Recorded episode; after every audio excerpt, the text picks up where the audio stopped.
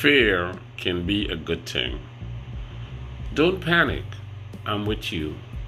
There is no need to fear, for I'm your God. I'll give you strength. I'll help you. I'll hold you steadily. Keep a firm grip on you. Dear Papa God, please help me to have a healthy attitude about fear. Let it spur me to action when needed, and let it always prompt me to pray and draw you closer to me. Amen.